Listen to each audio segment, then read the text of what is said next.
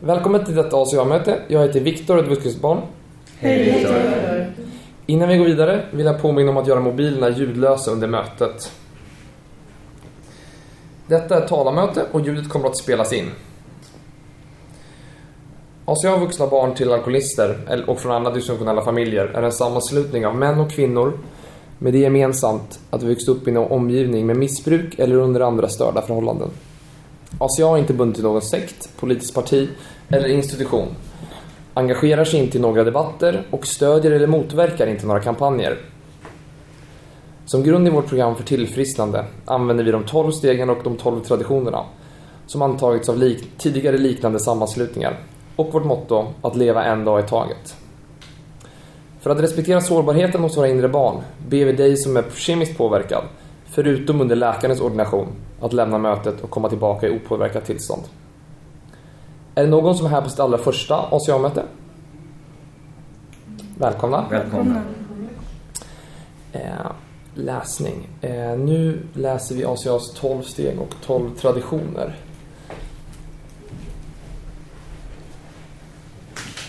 Är det någon som kan tänka sig att läsa stegen? Jag läser. Tack. Tack. ACAs 12 steg. Steg 1. Vi medgav att vi var maktlösa inför effekterna av att ha vuxit upp i en alkoholistisk eller på annat sätt dysfunktionell familj och att våra liv blivit ohanterliga.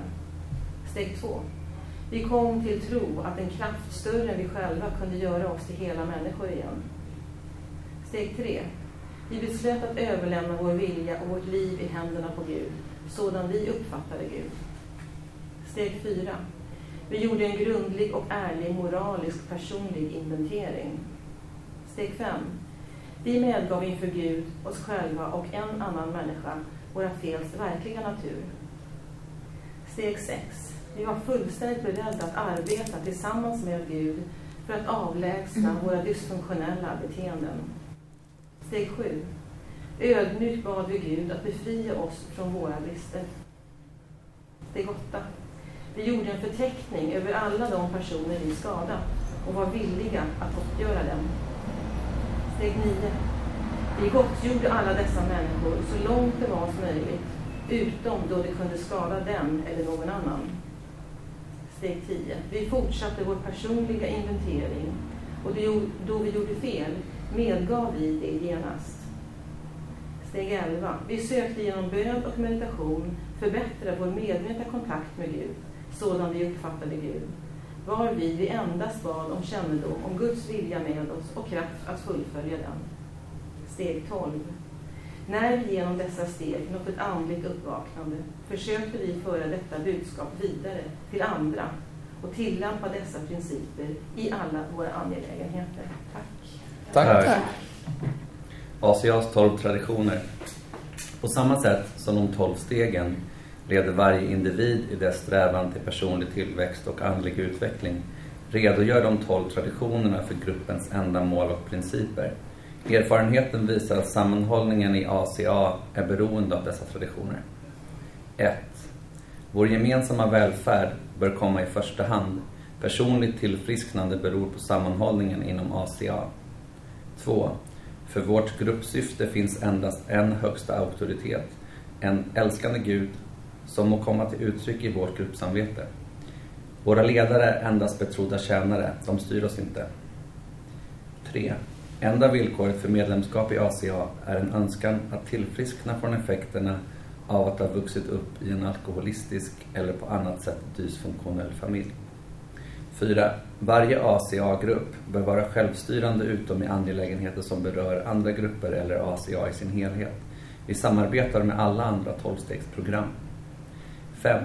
Varje ACA-grupp har endast ett huvudsyfte, att föra budskapet vidare till de vuxna barn som fortfarande lider. 6. Vår ACA-grupp bör aldrig gå i borgen för, finansiera eller låna sitt namn till närbesläktade sammanslutningar eller utomstående företag och därigenom riskera att problem med pengar, äganderätt och av anseende avleder oss från vårt huvudsyfte. 7. Varje ACA-grupp bör vara helt självförsörjande och avböja bidrag utifrån. 8. ACA bör alltid förbli icke-yrkesmässigt, men våra serviceorgan kan anställa personal för särskilda uppgifter. 9. ACA som sådant bör aldrig organiseras men vi kan tillsätta styrelser och kommittéer för särskilda uppgifter direkt ansvariga inför dem de tjänar. 10. ACA tar inte ställning i yttre angelägenheter, alltså bör ACAs namn aldrig bli indraget i offentliga tvister. 11. Vårt förhållningssätt till allmänheten grundar sig på dragningskraft snarare än på marknadsföring. Vi bör alltid bibehålla vår personliga anonymitet i förhållande till massmedia. 12. Anonymitet är den andliga grundvalen för alla våra traditioner och påminner oss om att sätta princip före person. Tack. Tack. Då är det dags för talarmötet. Eh, kommer att vara i 45 minuter och sen eh, kommer det finnas tid för frågor. Ungefär 45 minuter. Så att nu har jag äran att presentera vår talare, Anna.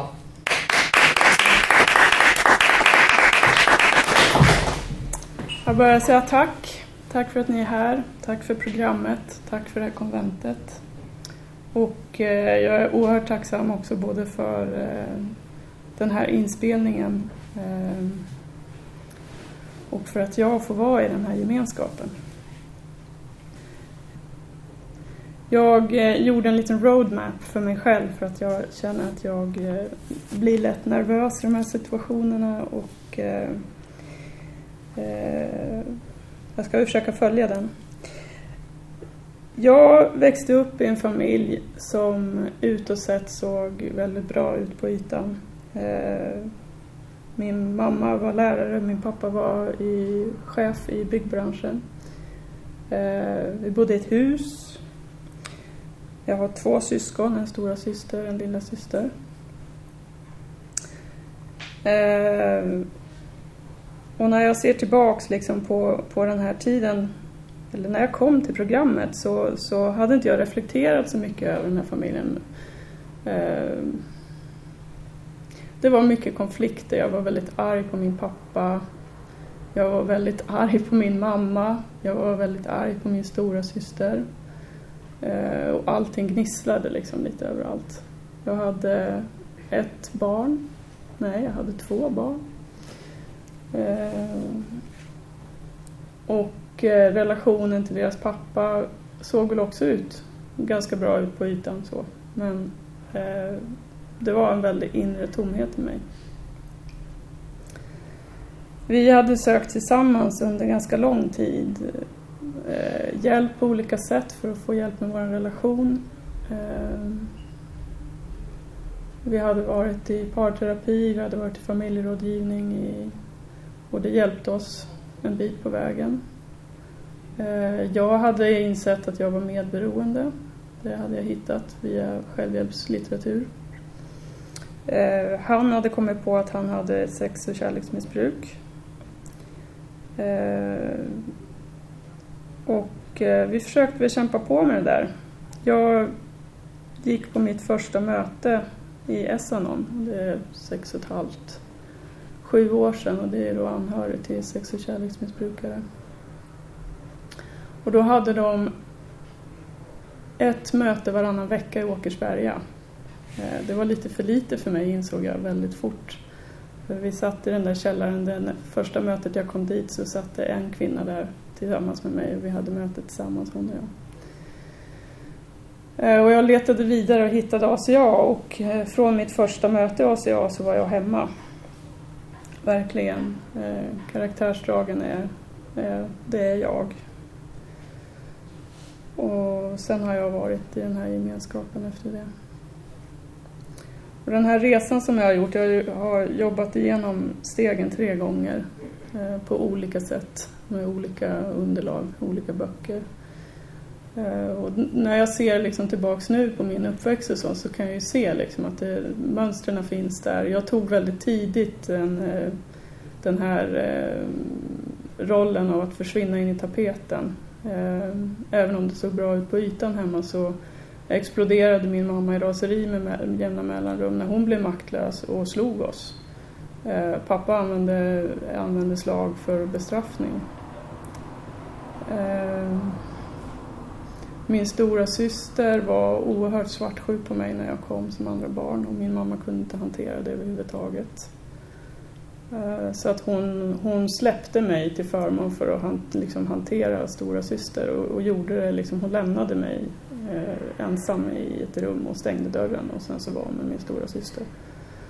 Och det där, det hänger också kvar liksom att jag, jag var ensam från början. Jag har inte så mycket anknytning till, till någon av mina föräldrar. Eh, och min stora syster står fortfarande mellan mig och mina föräldrar på ett sätt. Och det har tagit tid att se de här mönstren, att det, att det hade sån betydelse. Eh, jag gick ganska mycket terapi innan jag kom till programmet. Jag jobbade igenom en del saker. Men eh, den där tomheten som ändå liksom satt i bröstet, den var där. Eh, och där liksom, på något vis så fyller programmet det där hålet i mig. Ehm, som skolbarn så, så var jag också tyst men duktig. Ehm, det gick väldigt lätt för mig i skolan, jag gjorde allt vad jag skulle men jag tyckte det var väldigt pinsamt att det gick så bra så att jag drog medvetet ner mina betyg eh, för att inte sticka ut eh, för mycket. Men eh, jag hade väldigt svårt tyckte jag med, med anknytning till kompisar och sånt också. Jag hade kompisar men jag kände inte riktigt att de, det var det var mer liksom någon att vara med så. Men det fyllde liksom aldrig det här behovet inom mig.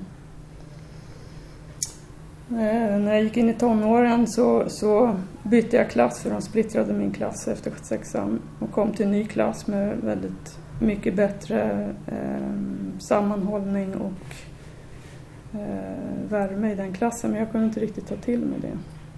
Jag fick vara med där men jag, var, och jag, jag kunde inte riktigt gå in i, i de relationerna. Eh, och jag minns liksom hur, hur snälla de var med mig när jag kom. Och jag var jättegenerad och tyckte det var otroligt pinsamt att få så mycket uppmärksamhet.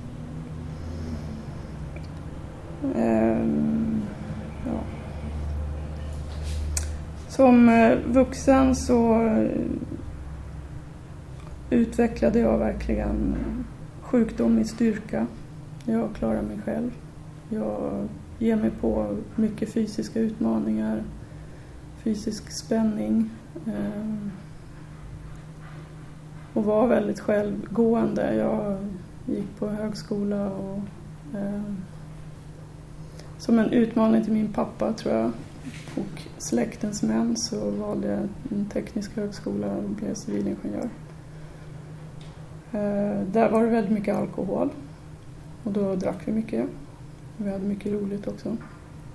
Och jag minns den tiden som väldigt eh, rolig och läskig. Jag älskade att plugga men eh, eh, det var samma sak där. Det var svårt med relationerna överlag. Liksom. Jag var antingen på hela tiden och, och ordnade fester och aktiviteter och grejer eller så satt jag hemma och var isolerad och hade ångest. Liksom. Det var båda de här lägena. Eh, jag har också en väldigt kreativ och snabb hjärna som, som letar rätt och fel och, och lägger mycket tid på att ändra på saker och ändra på folk och ändra på, på allt mellan himmel och jord. Eh, och så även den, den man som jag eh, valde att eh, skaffa barn tillsammans med. Han var väldigt följsam och jag var väldigt eh, stark. Jag eh, har, hade vårt hem på mitt sätt. Eh, han hade svårt att hävda sig, absolut, i det. Och jag hade väldigt svårt att acceptera honom som han är. Eh, det här med att jag hittade medberoendet eh, som en definition för mig själv och började jobba med det. Det skedde innan vi fick barn och jag tänkte jag kunde inte se liksom, en beroende hos honom då. Men jag kunde se likheter med min pappa som också var väldigt känslomässigt avstängd. Och, och den här boken jag läste så stod det också ja, men det kan vara en som är väldigt... Antingen finns det en beroendesjukdom eller så finns det eh, någon som är väldigt känslomässigt avstängd. Men sen när vårt första barn kom så, så blev vi väldigt ansträngda. Det var lite sömn och mycket behov av det här lilla barnet. Och jag som mamma ska ju fokusera på barnet och då, då tappar vi helt och hållet kontakten. Så att där någonstans så, så tog vi ett riktigt stort steg in i sjukdomen båda två. Jag i mera styrka eh, och han in i sitt. Liksom. Det var en, det var en eh, svår tid fast det samtidigt var kanske den, den bästa tiden. Det här första barnet var också den som verkligen satte fart på mig att, att jag vill tillfriskna. Jag hade inte det begreppet, jag hade inte det ordet men jag visste att jag behövde göra någonting för att det, det hände saker för mig. Jag tror under två, den här tiden mellan 20, ja, 18 och 30 så vid två tillfällen, jag hade två relationer innan där. Eh, och när de bröt så försvann hela det umgänget i ett slag. Båda de gångerna och det var oerhört smärtsamt för mig. Ehm, och det där var en sån här som jag tänkte, herregud jag har ingen som helst aning om varför det här inträffar och jag kommer föra det mönstret vidare till mitt barn om jag inte ens vet vad det beror på. För det finns inget sätt jag kan förhindra det på. Och där började jag söka hjälp liksom från, från eh, olika eh, institutioner. Men eh, när jag kom till programmet så, så fick jag de här karaktärsdragen eh, till mig. Och eh, jag tycker nog att jag kände igen mig i princip i alla. Jag, hade, jag förstod inte orden riktigt, det kan jag inte säga. Det börjar fastna nu liksom i hjärtat vad det, vad det står för, de här olika begreppen. Eh, kontrollen fanns ju absolut. Jag söker spänning. Jag har en enorm, hade en enorm misstro med mig mot andra och en övertro samtidigt på andra. Jag sökte väldigt mycket eh, bekräftelsen utifrån. Eh, och det gick samtidigt väldigt bra på jobbet. Jag hade inga problem liksom med, med den biten. Men dolde hela tiden att det kändes sådär tomt hemma kring och, och i hjärtat, i bröstet. Eh, det, isoleringen blev också väldigt tydligare när, när eh, barnen kom. Vi var ganska tidiga i det umgänget vi hade med att få barn så det var ingen annan som hade barn och det fanns inte på kartan att vi skulle kunna följa de andra i deras dygnsrytm, vara ute på kvällarna och sitta uppe sent och sånt. Vi hade en tjej som hon sov en timme i taget tror jag de första tre åren. Och jag var sjukskriven en period för jag var utmattad för jag inte sov så att jag skulle kunna sova igen. Det var, det var jättes, jättestruligt. Eh, så det blev väldigt mycket vi tre liksom. Med det vi hade.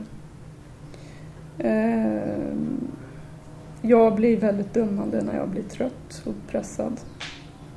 Ehm, jag vänder ut liksom själv, självkritiken till en yttre kritisering istället av, i det första hand av min man. Och det hela tiden så ligger en sån här perfektionism under och pockar på liksom att man ska bete sig schysst och perfekt mot varandra hela tiden. Eh,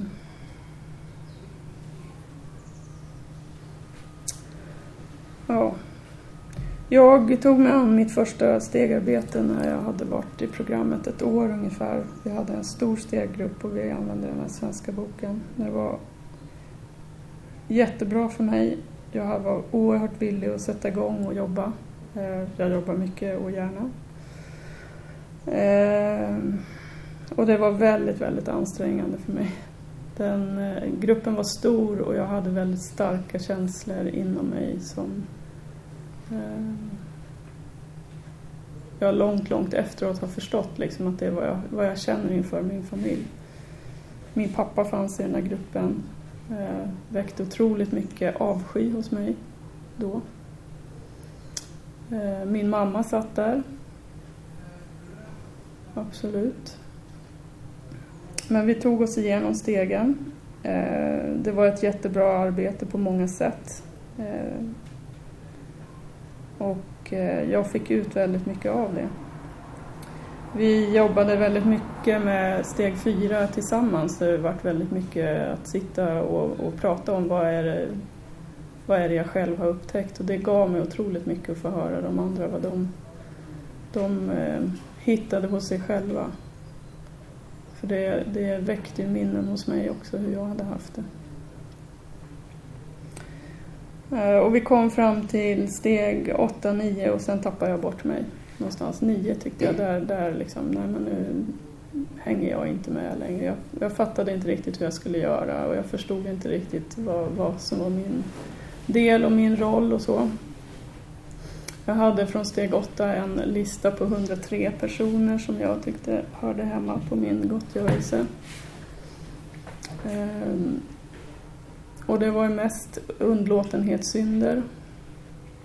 Insåg jag ganska snabbt, för jag var hårdast mot mig själv och jag eh, har inte gjort andra så himla mycket mer än att jag har hållit mig undan och försvunnit liksom, in i tapeten. Sån är jag. Ehm, men det gav effekt och det, det vart bättre med det. Sen gick det ett par år, sen gjorde jag ett stegarbete till i den här amerikanska boken som också var ännu bättre tyckte jag för mig. Jag, jag var helt eh, överväldigad över den eh, värme och den eh, förtröstan som jag kunde se i, i de meningarna i varenda ord som stod där. Eh, och långsamt och gradvis så tog vi oss igenom det också. Sen gjorde jag ytterligare ett stegarbete i vinter på egen hand med sponsor. Och det har jag... Ja, det, det var... Alla de här arbetena har liksom varit på sitt eget sätt. Och jag, första, första vändan så var jag väldigt så här, oj, oj, jag måste få med allt och det måste, liksom, måste in så mycket i det här. Jag måste liksom hitta nyckeln till mig själv. Eh, det andra arbetet var mer, jag vill vara i den här gruppen. Jag har inte riktigt ork att göra det här nu men jag, jag gör det ändå. Och det var en väldigt bra erfarenhet för mig för att då, jag tog inte så hårt på det stegarbetet men jag fick ut lika mycket av det måste jag säga. Eh, och där lärde jag mig att jag behöver liksom inte göra så jäkla mycket. Jag behöver bara infinna mig och göra fotarbete och göra det i det, på det sättet jag kan. För där satt jag i princip kvällen innan vi skulle träffas och sen så skrev jag lite så här. Så, och det funkar lika bra det. Så att jag, och det här tredje arbetet var det verkligen så här, nu, nu vill jag göra det här och jag vill göra med det här och det och det och det var, det var verkligen Ehm, jag hade Essanons bok och jag hade en eh, annan litteratur som ligger utanför programmet men ändå går in på eh, hur man gör stegen. Och för varje sån här arbete så kommer jag närmare mig själv. Och jag får bättre förståelse för vad, vad, vad det här är och vad det betyder för mig. Ehm, det sista stegarbetet var också väldigt mycket att det blev programmet mitt. Där det blev verkligen ett handlingsprogram för mig.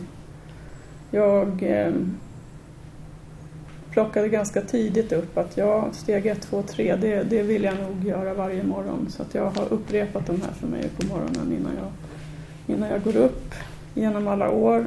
Steg 4 finns med liksom i den här dagliga inventeringen.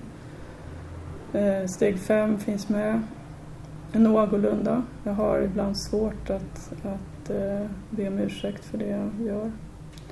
Och svårast hade jag nog för 6, 7, 8 och 9. Första stegarbetet så var steg 6 och 7, så 7 liksom, det blev på pappret så någonting. I det andra stegarbetet så blev det en känsla för, aha, nu börjar jag fatta liksom, hur det här ska gå till. Och i det här tredje vart det verkligen så här handling, ja nu vet jag hur jag ska göra. Så att idag så är liksom steg 6 och 7 en del av min vardag också, de är mina. Ehm. Min högerkraft återkommer åter och återigen till, till mina brister, visar mig dem och jag kan be att få dem avlägsnade om och om igen. Det är för mig, eh, det blir som en livsstil i sig.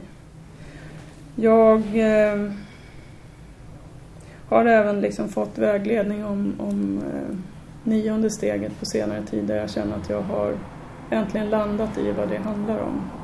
Jag vet att den här första listan jag gjorde på 103 personer, den la jag åt sidan och, och fokuserade på att jag måste också gottgöra mig själv och ta det i första hand. Och det har jag hållit på med och jag har stått upp jäkligt mycket för mig själv och mina känslor genom de här åren. Ehm, men eh, jag fick till mig ett... Eh, jag lyssnar ganska mycket på talarband både i Alanon och i AA. Via nät och app och sånt.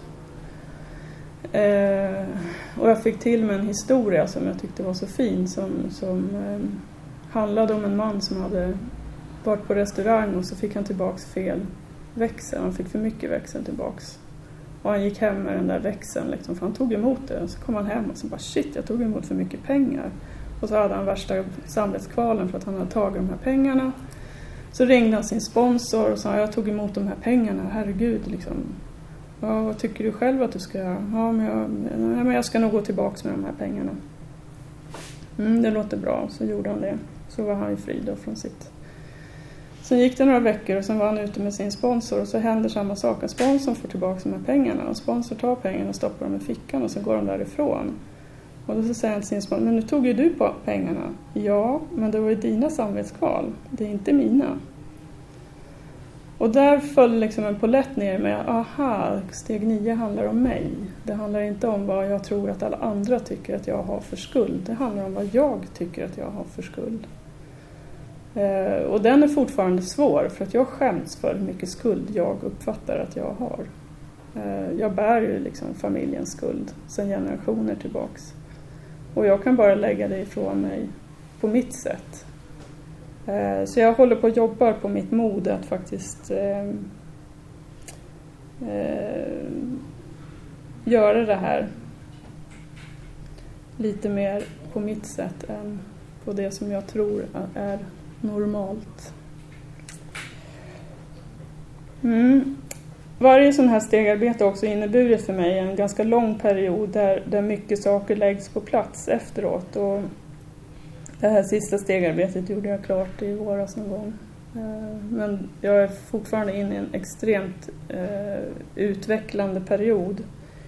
Eh, och det jag framför allt har fått med det här, det är en annan attityd till, till livet och till människor runt omkring mig. Det har smugit sig in humor framför allt i mitt liv. Och en eh, öppenhet där jag är beredd att... Och, jag, jag, jag förvånar mig själv om och om igen med hur jag bemöter folk på, på ett nytt sätt. Där jag plötsligt, nej men kolla, där var jag. Herregud, är jag så här öppen? Oj, där var jag igen. Oj, oj, vad gör jag? Eh, och det är så häftigt för att det, det, är också en person som jag tycker väldigt mycket om. Den som kommer fram. Eh, till skillnad från den här som jag varit så kritisk mot som var nej, jag vågar inte, nej, jag vill inte, ja, jag vågar inte, nej, jag vågar inte. Eh, och jag börjar också höra mer och mer av den här inre kritiken och jag har lärt mig att mer och mer också kunna vrida ner volymen på den. Och acceptera mig där jag är nu. Jag är, har sår och skador från den här uppväxten, från den här sjukdomen och de är en del av mig. Jag försöker inte gå omkring och, och låtsas att jag är eh, perfekt och frisk, för det är jag inte. Eh, och ju mer jag, jag har jobbat, det här året har också varit ett sånt där år där jag, jag har gått mycket på möten och jag har också hittat eh, in i texten, för vi säger ta det som ja, temat eller ta, berätta om det som ligger dig närmast om hjärtat. Och det är också en bit där jag verkligen, ja men vad är närmast mitt hjärta? För det är oftast inte det som är i mitt huvud. I mitt huvud försöker jag tänka ut en bra historia eller en bra delning eller någonting som jag tror att andra ska ha nytta av. Men det som ligger här nere, här ligger min skam. Och jag har lärt mig att jag kan hitta den här nyckeln till vad jag ska säga genom att vänta nu, vad är det jag minst vill prata om idag?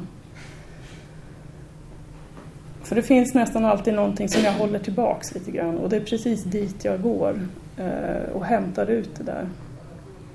Och jag går ju här i Stockholm mycket på Hartwigska bordet och det känns som jag liksom har tapetserat det här bordet med min skam helt och hållet. Eh, och jag, det funkar verkligen för mig för jag kan prata sönder det som är skam hos mig. Och ju fler gånger jag säger det desto mindre blir det. Och jag kanske inte börjar med att ta det på ett möte, jag kanske börjar med att ta det med en, en kamrat som jag är trygg med och sen så får det gradvis bygga på. Eh, med mod och villighet att, att lägga det där ifrån mig. Och det, har också, det här sista året har också varit ett år där jag verkligen liksom... Jag tycker det här med andligt uppvaknande, det kommer tillbaks till mig om och om igen på fördjupade sätt. Och för ungefär ett år sedan så gjorde jag en sån här riktigt kliv när det kändes som himlen öppnade sig i stort sett med, av kärlek till mig och till Gud och till andra människor. Och där fick jag en, i stort sett i ett slag väldigt mycket mer tillgång till mitt hjärta, eh, till mina känslor. Och det har också förändrat liksom, vem jag har kontakt med idag och vem, vem, eh, på vilket sätt jag har kontakt med andra människor. Det har klivit in vänskap som jag eh, aldrig kunde föreställa mig att jag skulle kunna ha. Jag hittar också acceptans på ett annat sätt både för, för eh, mig själv och för andra. Eh, och när jag följer hjärtat och det var det säger, vem jag ska ha mycket kontakt med vem jag ska ha lite kontakt med, då blir livet mycket mer enklare för mig. Eh, och jag tänker ofta på vad som blir lättare för mig av programmet. För att det, det finns saker som har liksom smugit sig på också som jag inte riktigt vet hur det har gått till. Och det bland annat så är, kan jag tycka att allt som har med hushållsarbete och barnens skötsel och annat som, som egentligen rör dem och inte rör mig har blivit extremt mycket lättare. Jag vet inte riktigt hur det går till. Men det är väldigt mycket saker som, som ordnar sig av sig själv och jag städar och jag packar och packar upp och tvättar kläder och gör det med en förnöjsamhet som förut var mest så här, åh måste jag göra det här? Åh, det var så otroligt mycket den här inre eh, självömkan över, över all tid som skulle gå åt åt fel saker i mitt huvud. Och det funkar jättebra just nu. Eh, Service vill jag prata om också för det har också varit en jätteviktig sak för mig. Det blir viktigare och viktigare. Eh. Och för varje sån här stegarbete så vill jag göra mer. Eh, när jag kom till programmet så, så eh, tyckte jag, jag har inga problem att ta ordet och, och hålla i möte, till exempel. Men ganska snart så smög det sig in en sån här också, men varför är det just jag som ska göra det här? Eh, och jag fick jobba ganska mycket med den fram och tillbaks för att jag... Eh, det väckte, liksom, det triggade på något vis den här självömkan. Och mycket, idag så har det liksom bara försvunnit så. Det, det, är borta, den inre dialogen. Utan det är mer så här, vill jag hålla mötet? idag? ja det vill jag. Ja. Och då gör jag det om det inte är någon annan som vill göra det. Och det är ganska märkligt tycker jag hur, det här, hur den här processen fungerar. Jag eh, ser också på jobbet att jag, jag, jag, ser de här som jag förut lyssnade väldigt mycket på som hade väldigt mycket invändningar och jag hade också väldigt mycket invändningar om eh, ledarskapet och om, om, hur andra gjorde sina arbetsuppgifter och vilka arbetsuppgifter jag fick och, och så vidare. Eh, och idag så är jag mer så här, ja, jo, men nej, det här var tråkigt att höra på, nu går jag och jobbar. Och det blir liksom arbete utan, utan en massa värdering av det.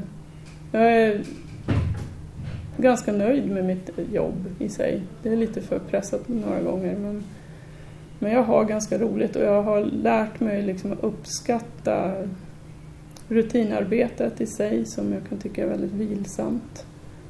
Ehm, Och det, jag vet inte riktigt hur det här går till men det, det har också blivit att det, det blir ett flöde. Och jag vet att jag uppfattade i början eh, förnekelsen som en slags glömska. Jag glömde göra programmet, jag glömde be, jag glömde ringa folk. Eh, jag glömde gå på möte, jag glömde se till att det fanns tid i min almanacka så att jag, så att jag kunde gå på möte. Eh, men nu är det snarare tvärtom att jag glömmer bort att vara sjuk. Eh, det har liksom fallit i glömska på något vis det också och det, det, det är jätteskönt. Eh, och jag blir ju väldigt glad när det kommer nykomlingar då och då för då kommer jag ju på det här, vänta nu, ja just det, så här var det när jag var så. Och det är ju helt borta, undrar vad det tog vägen och när det försvann. Liksom. Eh, och det är, ja, det är häftigt. Eh, Föräldraskap. Jag ser ju på något vis att den här service, serviceandan som finns, som jag har lärt mig i programmet, den gör gör mitt jobb mycket bättre. Jag har ofta den attityden med mig dit. De praktiska mötena har varit en otrolig lärdom att gå på och lära sig hur man på ett schysst sätt beter sig mot andra. Och jag tar med mig det här på jobbet. Eh, och jag blir... Det väcker verkligen min självaktning och min, eh, en stolthet över att kunna vara en schysst kollega mot de jag jobbar med och verkligen ha fokus på samarbete på jobbet, inte konkurrens. Jag är uppvuxen med konkurrens och med maktkamper. Eh, och det, det är jättehäftigt att det här kan förändras på det viset som det gör. För att det, det försätter mig i en anda av, av villighet och samarbete som ger mig en värme och det fyller det här hålet när jag slutar konkurrera. Eh.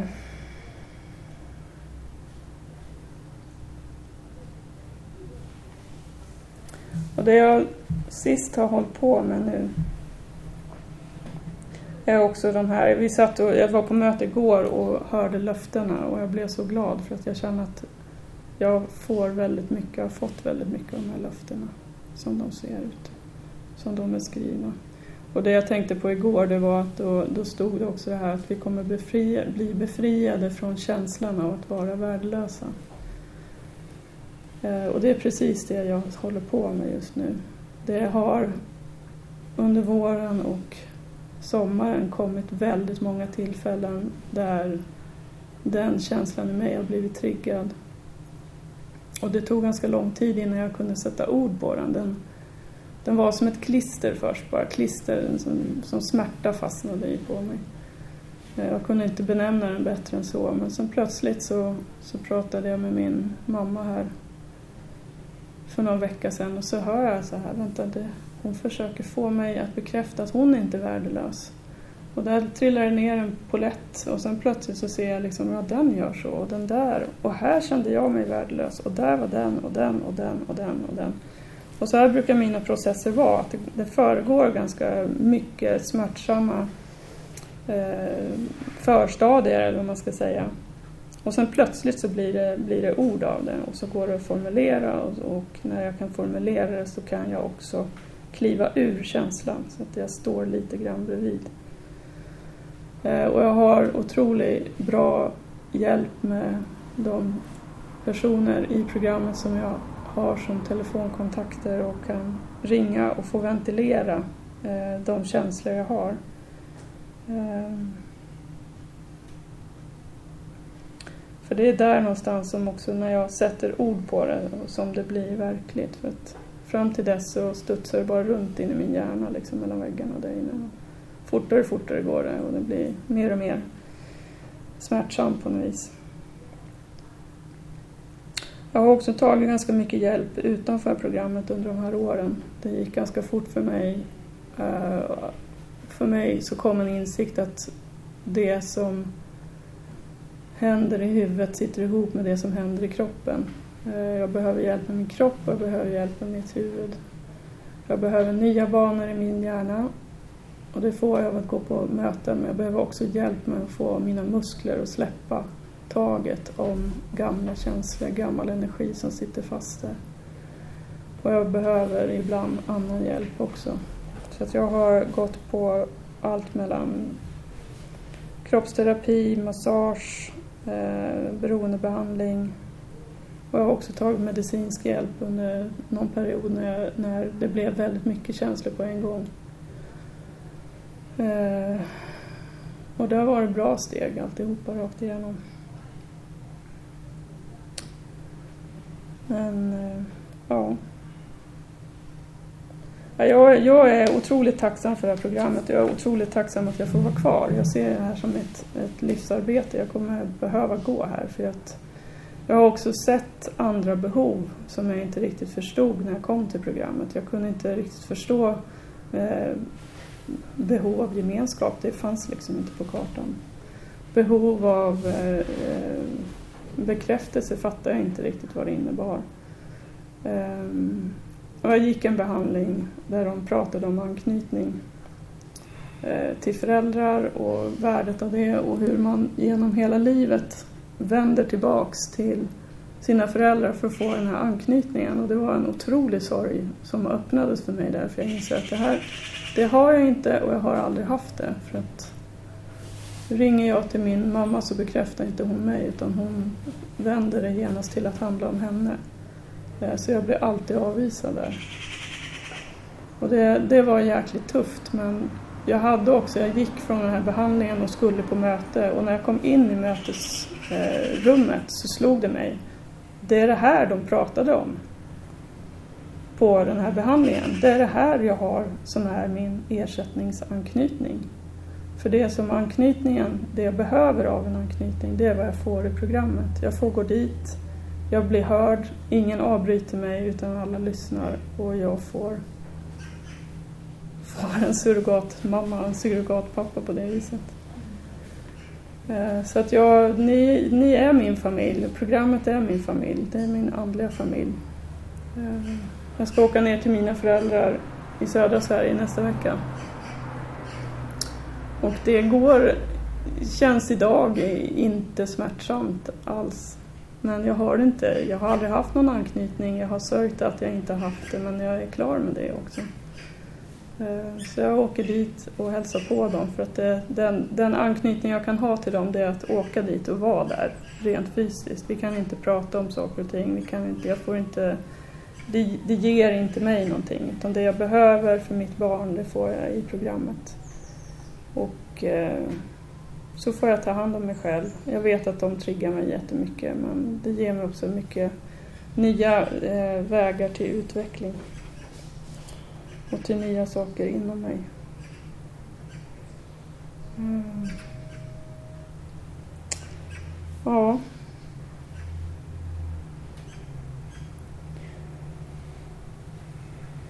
Jag tror att jag eh, stannar där. Kändes som det tog slut.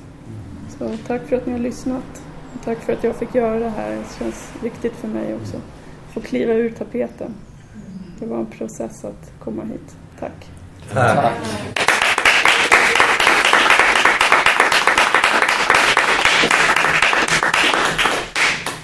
Tack så hemskt mycket. Eh, nu har vi några minuter kvar här eh, för frågor. Eh, för någon som har några funderingar?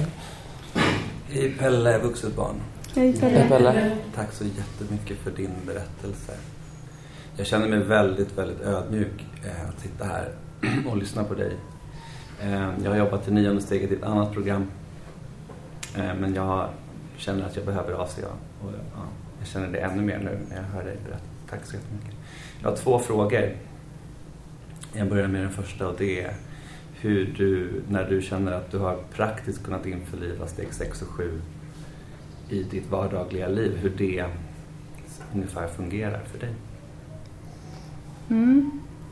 Det finns en text i vår svenska bok som, som när det gäller steg 6 eh, så säger de ja, nu får man lägga ner sitt eget arbete, dra på sig skorna ut och gå. Och steg sex infinner sig ofta som en känsla för mig i fötterna faktiskt. Här går jag, nu går jag i mitt steg sex. Att jag måste släppa hjärnan, jag måste släppa det jag har i händerna och, och vara i fötterna på något vis. Eh, jag får ofta det också i form av utmaningar och ganska smärtsamma sådana. Där jag kan inse, okej okay, nu är jag i den här delen. Eh, jag har, det här är ett av mina karaktärsdrag som har varit framme. Jag känner smärtan av det för det är fortfarande aktivt. Jag måste släppa, ta ett steg tillbaks och gå. Använda fötterna. Och gå, rent konkret. Eh, och det funkar för mig. Eh, vad det gäller steg sju så har jag använt det mycket som en fortsättning då på steg sex. Att jag ser, jag kan känna den här smärtan, att här är mina karaktärer, här som jag har inventerat, jag vet om det här. Jag måste röra i fötterna, jag måste faktiskt be Gud om hjälp. Snälla avlägsna den här bristen hos mig. Att det, får, det blir ett steg som följ, de två följer varandra väldigt konkret. Och där har jag också gett mig själv friheten att, att eh, tolka sjunde steget, för det står inte att just att jag ska avlägsna det som är mina brister eller det jag har inventerat, utan ibland kan det också bli så här, men jag har brist och behov hör ihop för mig. Jag har behov av uppskattning, jag har behov av, av kärlek.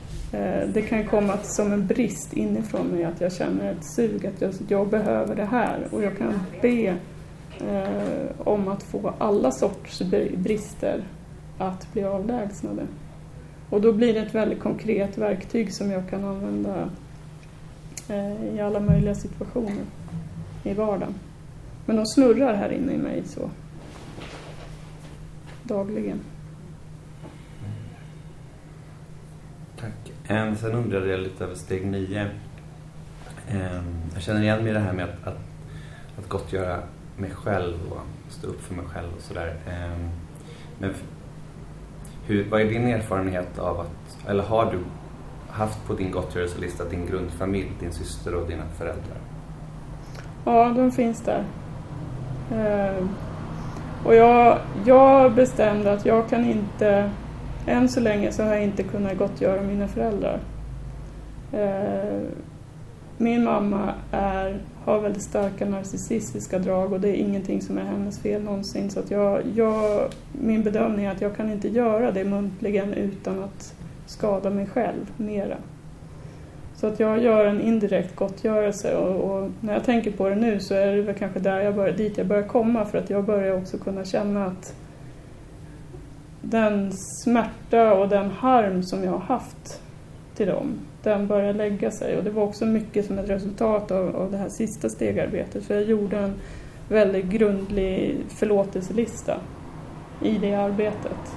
Eh, som avslut liksom på steg åtta. Där är verkligen så här, jag förlåter dig, jag klarar mig själv. Liksom.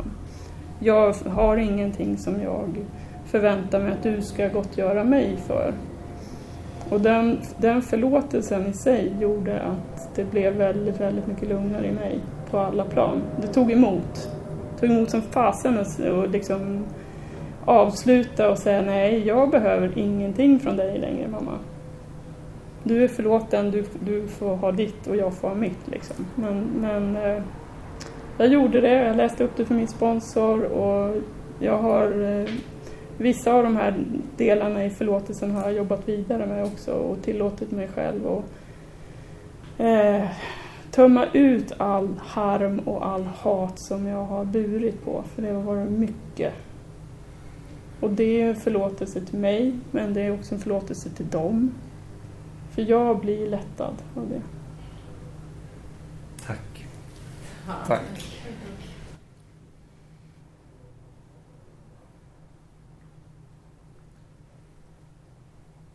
Om vi tar några andra frågor så är det dags för eh, avslutningen av mötet.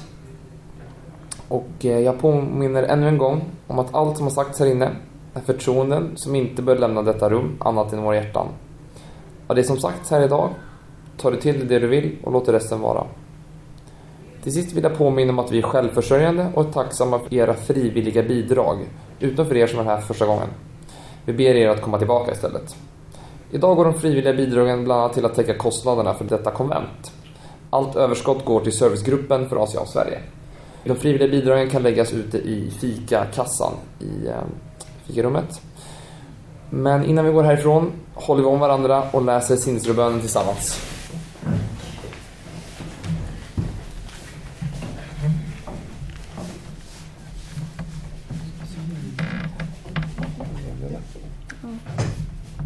Vem älskar oss mer än vad vi förstår?